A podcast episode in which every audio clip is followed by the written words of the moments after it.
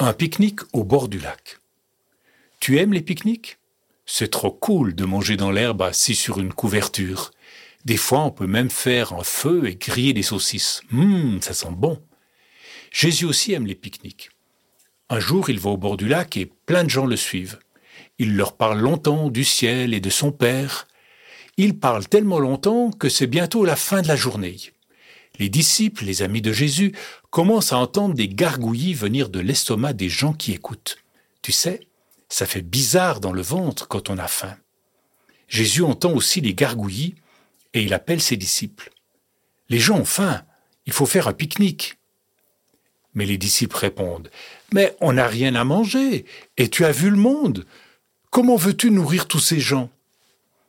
Alors un petit garçon s'approche et dit, Moi, j'ai cinq pains et deux poissons que ma maman m'a donnés. Vous pouvez les prendre si vous voulez. Jésus prend les pains et les poissons, prie sur eux et les donne à ses disciples. Allez distribuer ça à la foule. Les disciples commencent à distribuer la nourriture et c'est incroyable, mais il y en a toujours dans la corbeille. Plus ils en donnent, plus il y en a. Il y en a tellement que finalement, il y en a trop.